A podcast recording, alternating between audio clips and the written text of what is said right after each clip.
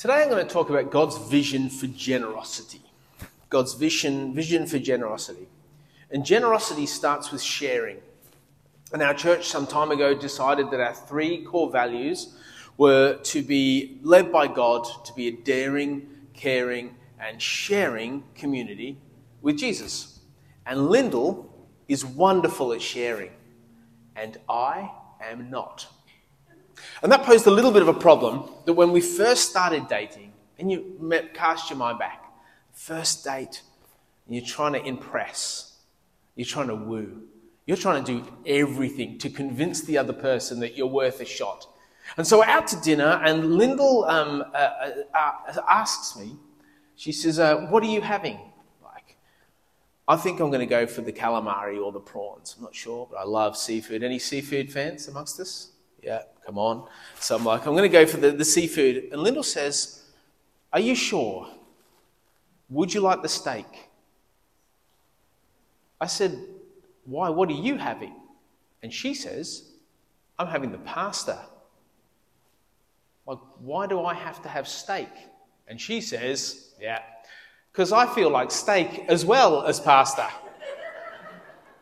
Now, needless to say, over the next 25 years, I'm yet to enjoy a meal of my full choosing. Still trying to convince Lyndall to stick around and do so by saying, Yeah, babe, I'd love to um, have half a meal and you can take what, what you like. I was very excited when the church said, Yes, we should have sharing as a core value. Like, wonderful. It means more painful meals I'm not going to enjoy. No, Jesus lived this life of constant sharing constant generosity. He lived in the throes of this to and fro of generosity. You see, he had no home, he had no land, he had no stuff. In fact, the clothes on his back were likely given to him as they wore out. And yet he lived a life of outrageous generosity. He was giving constantly. But the only reason he could give constantly was because he received constantly. We often don't think about Jesus in that space, but he was the beneficiary of much generosity to him. So people gave to him, and he gave to people, and people gave to him, and he gave to people. And it wasn't a payment system. It wasn't, oh, because you've done this, I will now do this. It was actually a system that empowered good and generosity and sharing to take place. It was an act of giving love and then receiving love and then giving love and then receiving love. And true sharing, true generosity, it can only come out of love. It was this moment when the Pharisees thought they'd had uh, Jesus' disciples and they chastised them for not upholding their tradition. And Jesus takes this opportunity to go to war against them. And he says these words he says, You hypocrites. Isaiah, meaning the prophet, he was right when he prophesied about you. And Isaiah said, The people honor me with their lips. They are most generous in their verbalization of worship, but their hearts are so far from me. They worship me in vain, like to go the extreme to say, Look how holy we are worshiping God. But their teachings are merely human rules, there is no divine in it. Generosity has to come out of love, a love for God, ultimately. We give in church because we love God. Because God is the only one worth our giving when you think about it, no one else is really worthy enough for us to be generous toward if it's not but the grace of God that we have received, that we want to pass on. And my experience is that the closer your heart is to God, the more you will share generously. The people you meet that are super generous, their heart is close to God. It's like the woman in the scripture today that Kim read for us she reveals to us that it is not the size of your bank account, but the size of your heart that furthers the kingdom of God. It's amazing, this woman. Jesus sat down opposite the place where the offerings were put. So in the temple, they would have these offerings, and there was offerings for all sorts of different things. And they had this big spout on top, kind of trumpet looking thing. And you would put your money, your offering, into there. So it might be for the poor, or for the community, or for the temple, or for the priests. You could choose. There was laws around what you should do and how you should navigate that. So Jesus sits down opposite this. There was plenty of seating, and he watched the crowd putting their money into the temple treasury. Many rich people threw in large amounts. Giving in that day and age was a public sport. It's not in our day and age at all, but back then it was a public sport. So for Jesus to watch, the people that were wealthy got very excited. A rabbi, look, I'm going to just let me let me bring in my offering. Just going to put this. Did you see this, Jesus? I know you're watching. This is great news that a rabbi was watching how much money was put in these things. It was wonderful for people. Oh, this is amazing. Dream come true. best day to be at the temple to give our offering. So imagine Jesus, he gathers his disciples there. He's like, this sport is so good. And he pulls all the disciples in, and there was a sense of people going, oh, and he's got all his followers to watch how holy and how good we are. And then he waits he doesn't say anything, he just waits and he watches all the show offs with cold hearts give these incredible amount of money and he's like it's just not generous jesus still watches the way we give he still sees our heart the way we give but then in the midst of it a poor widow came up and put in two very small copper coins worth only a few cents this is the moment Jesus is waiting for. It's like I waited all day for this. And it's likely she felt utterly ashamed. You imagine the clang of those two tiny coins. They would have rattled down this. She's just like, I want to get out of here. It's similar. We've got an offering box by the door. And those of you that don't direct debit, we encourage you to put your offering either at the start or the end of the service in that box. But it's like us putting a mechanism on that but when you put in your money, remember those money boxes when you're a kid and you put in the 50 cents? And he goes, 50 cents. It's like you're putting in the offering, and all of a sudden it blurts out to everybody how generous you are. Like, oh, they gave $50. It's amazing. Or something like, just 10 cents in this one. And, and you would be mortified when you're absolutely like, oh, I don't want. And so this woman who has nothing puts these two coins in, and everyone would, would have known exactly what was going on, or at least what they thought was going on. And so, calling to his disciples to him, he's like, This, this fella's, this is what we've been looking for. Truly, I tell you, this poor widow that you've just seen, she's put more into the treasury than all the others. They would have seemed completely puzzled. Like, oh, Jesus, you're really good with the spiritual stuff. You are rubbish at accounting. That's not what happened. Because that tiny offering two coins. That is not enough to keep the temple in tip top condition. Or, boy, a whole host of food for those who are poor in the community. It was cute. It was a nice effort. Good try, but quite underwhelming, to be honest. But Jesus is in the process of transplanting the temple that was in Jerusalem and taking the meaning of that and placing it in the human heart. And so he's in a different wavelength. He's thinking about it completely differently. And he says to them, They all gave out of their wealth, but she gave out of her poverty. She put in everything, all she had to live on. Now, those two coins, we're told, are one of two denominations. This is likely what they actually look like. You can actually buy one of them now for guess how much? Only $50.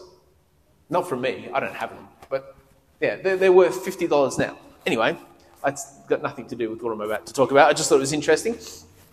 So, the two coins that the woman put in are either one of two denominations of the smallest currency available. So the description relates to either one of two denominations. The first is called a lepton. A lepton was the smallest coin in circulation, like, like a five cent piece. And a prutot, and I've probably massacred the pronunciation of these, but a prutot, which doesn't sound very Roman or Greek, does it? Anyway, is the second smallest, and that's worth twice a lepton. So it's like a 10 cents. But we need to put this in context. How much was it actually that the woman put in to the temple? Well, today in Australia, the average weekly salary, full time salary, is $1,769 which means the average daily salary is $250 a day. And don't worry about tax, we're not getting into all of that this morning. Now, in Jesus' time, a denarius was your average daily wage. So back then, a denarius was an average daily wage, and right now, $250 is an average daily wage. Now, a lepton is 164th of a denarius. So a lepton is 1 64th of $250, which gives us $3.95. And so she put in two, $7.90. And if it was a prutot and not a lepton, if it was the big, the big ticket, she put in the equivalent of $15, which is all she had to live on. $15. And when she offers it, Jesus concludes, he says, she, out of her poverty, put in everything, all she had to live on. And we see that incredible God moments hinge on generosity. The disciples see something that they'd missed entirely and completely because of the overwhelming generosity of this woman. I've known homeless people to do the same, to be so impacted by the grace and the goodness and the kindness of God that their response to that is to give everything just going to empty my wallet out. That's all the money I have. I just want to say thank you, or I'm going to give this and give it to somebody else because God has been so faithful in my life. Such extravagant percentage of generosity, far more than we're comfortable with in the middle class. And it's usually because they've experienced and been impacted and transformed by God's grace. That they're simply honoring this cycle they've been brought into. God has given me everything. So I want to give everything back. And if I give everything back, God's going to give to me, and I can keep on giving. I experience this too. I get to give and do what I do because the church says we want to give you a stipend to do that. A stipend isn't a salary. A salary is where you work um, and then you're paid what your work is worth. A stipend is permission to do that which you're called to do. So, you guys and the council, the church, say, We want to give you a stipend that covers your living allowances so you can pursue the call of God. And we recognize and discern that the call of God is serving as pastor, as minister in this church. And so, the incredible God moments I get to be part of are because of the generosity of the church, allowing that to take place. Incredible God moments hinge on generosity. I get to be part of that to and fro of God, and I love it. I am so thankful for it, which is what God welcomes us all into. He welcomes us all into the to and fro that Jesus lived with. You see, our Western capitalistic economy, it makes it very difficult. Because we can easily go, ah, Jesus, just, I've got this. Just step to the side. I know how to make money. I've got my job, and I know where the money's going to go, and I know how to do this. Like, you're doing good with the spiritual teaching and stuff, but I, I got this. And we take care of how much money we can make and what we do with that money and how we save that money. And there is nothing wrong with that. There is nothing wrong with that. But I do sense Jesus says, come over to my economy.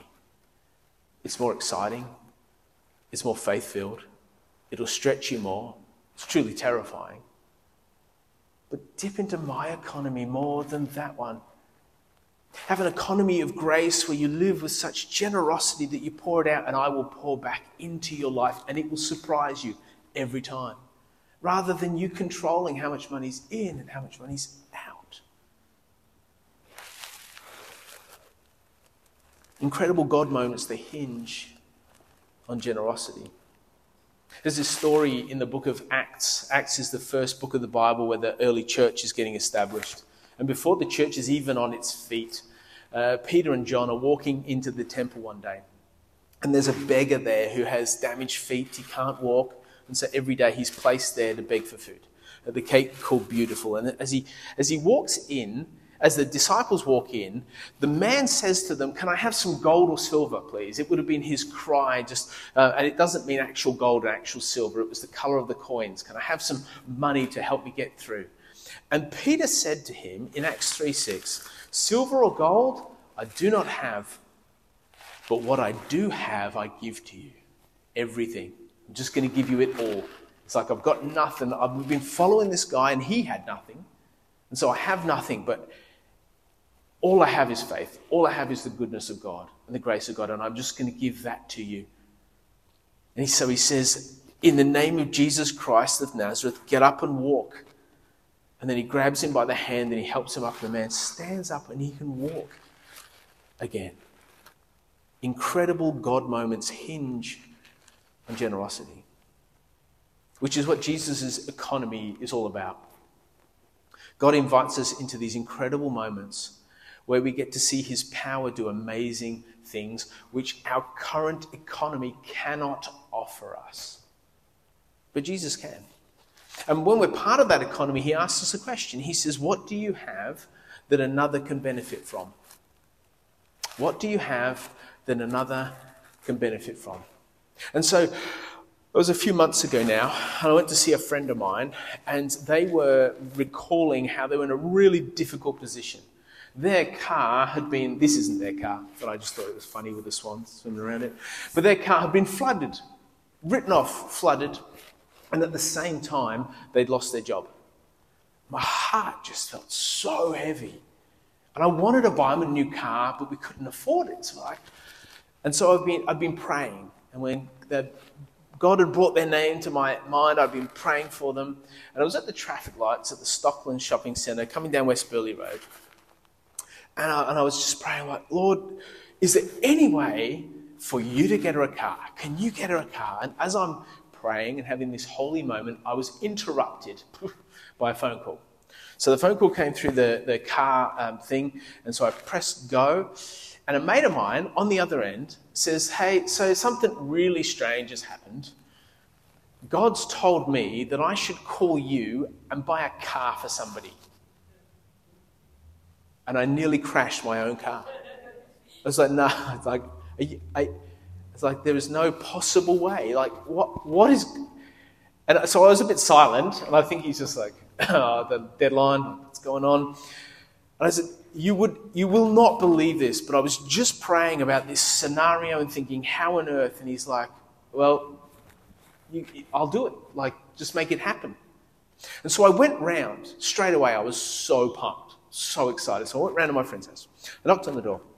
And they came to the door. And they're all like, you know, like, hey, how's it going? And stuff. I'm like, no, no, no, gotta get to the point. Something incredible's happened there. They're not a Christian, single mum, number of kids, doing life tough. And so I said, I've got to tell you a story. And so I tell them that story. And she starts crying. And she says to me, I do not deserve this. And I said, That's the point. Of course, you don't deserve it. That's grace. None of us deserve the goodness of God.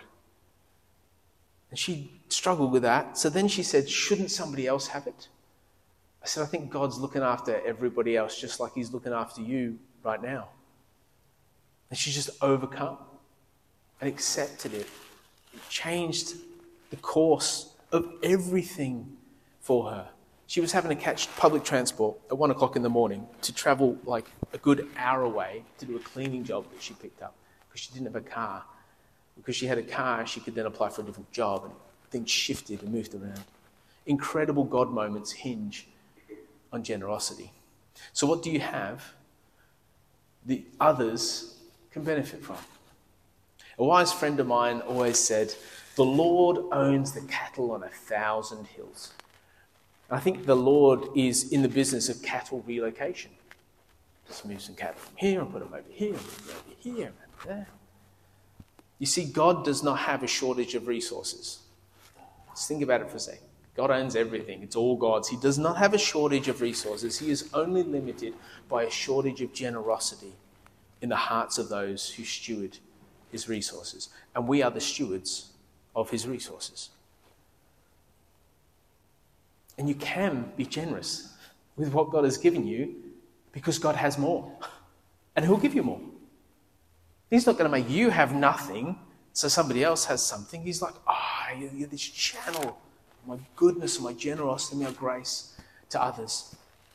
Because he knows that God's incredible God moments hinge on generosity. But let me speak to you about it from a different angle just for a moment.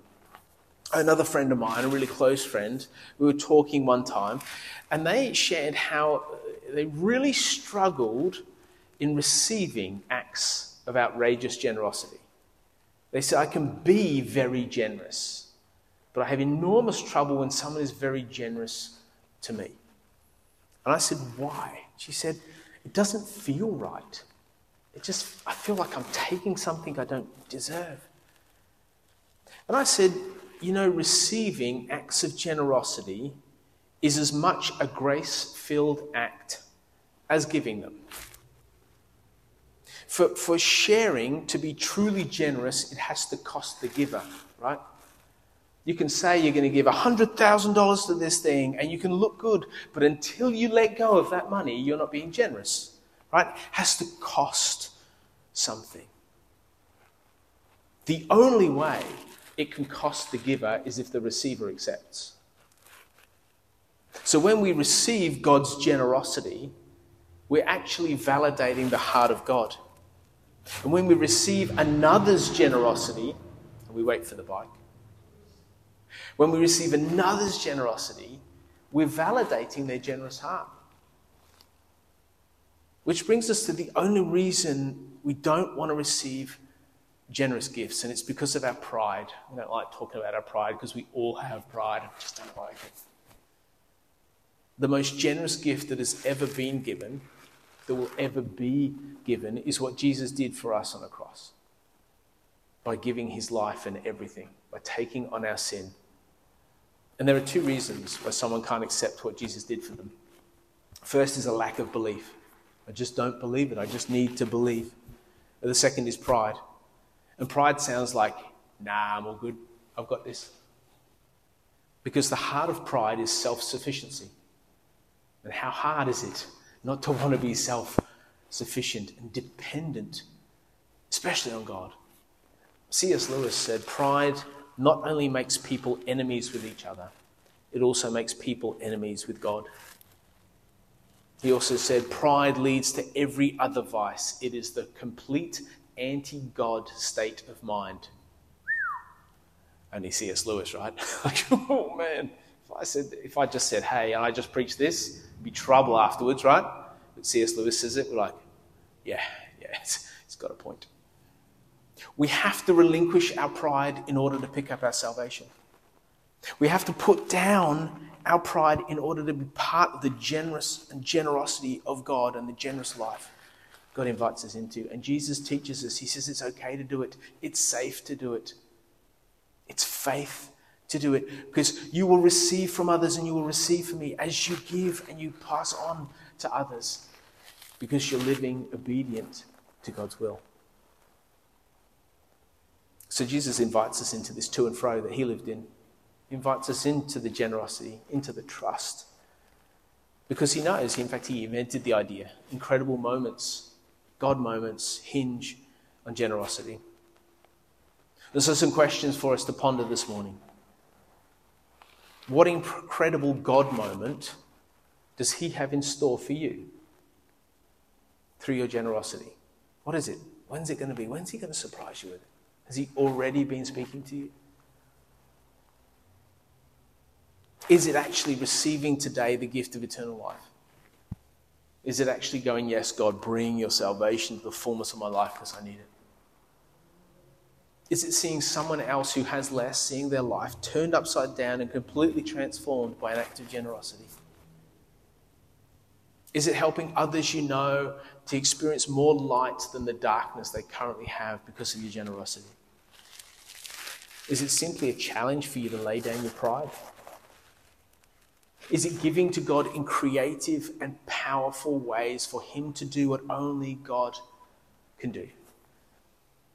Well, I wanted to preach a little bit less we could spend a bit more time just listening to God in prayer this morning, that God might start to answer some of those and respond to some of those questions, to, to guide us where He wants us to go. So let's pray.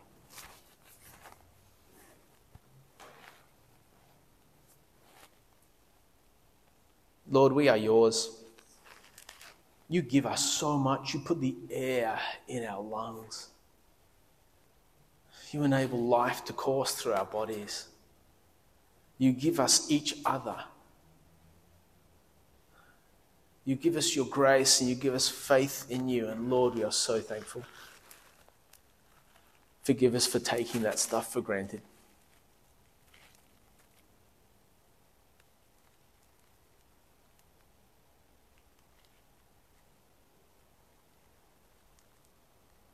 Lord, we need, we need you to place on our hearts right now that person or that name or that situation, circumstance, the organization, or whatever it is. That you are wanting to do truly something wonderful in and use our generosity to enable that.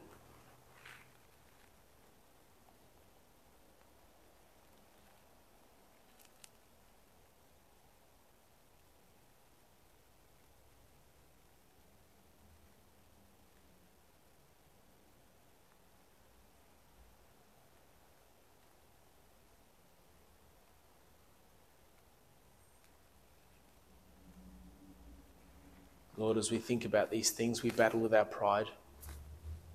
It dwells in all of us. We wish it didn't, but it does.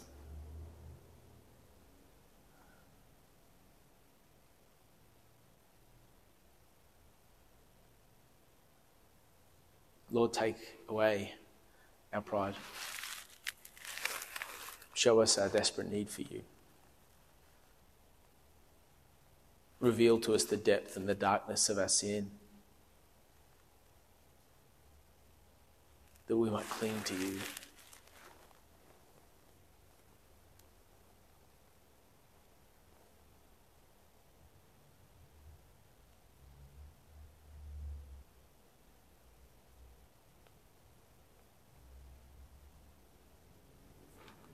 Lord, for those here this morning, to hear again of your generosity and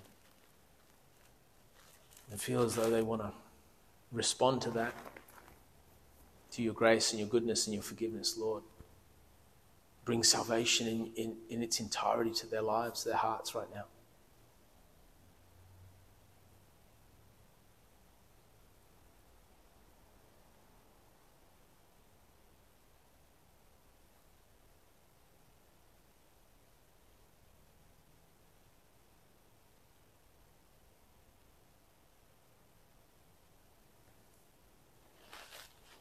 Lord God, teach us to live in the to and fro of your generous heart, your generous life, that we might give and might receive and might give and might receive. That we may feel and know the thrill of what it was to be truly and what it is to be truly reliant on you, Lord Jesus. And this work that you've started in us, continue it on this week. Surprise us with incredible opportunities to be generous, and whatever that looks like for us whether it's the two tiny copper coins or whatever else, Lord. Have our hearts, we pray, and we ask this in your name. Amen.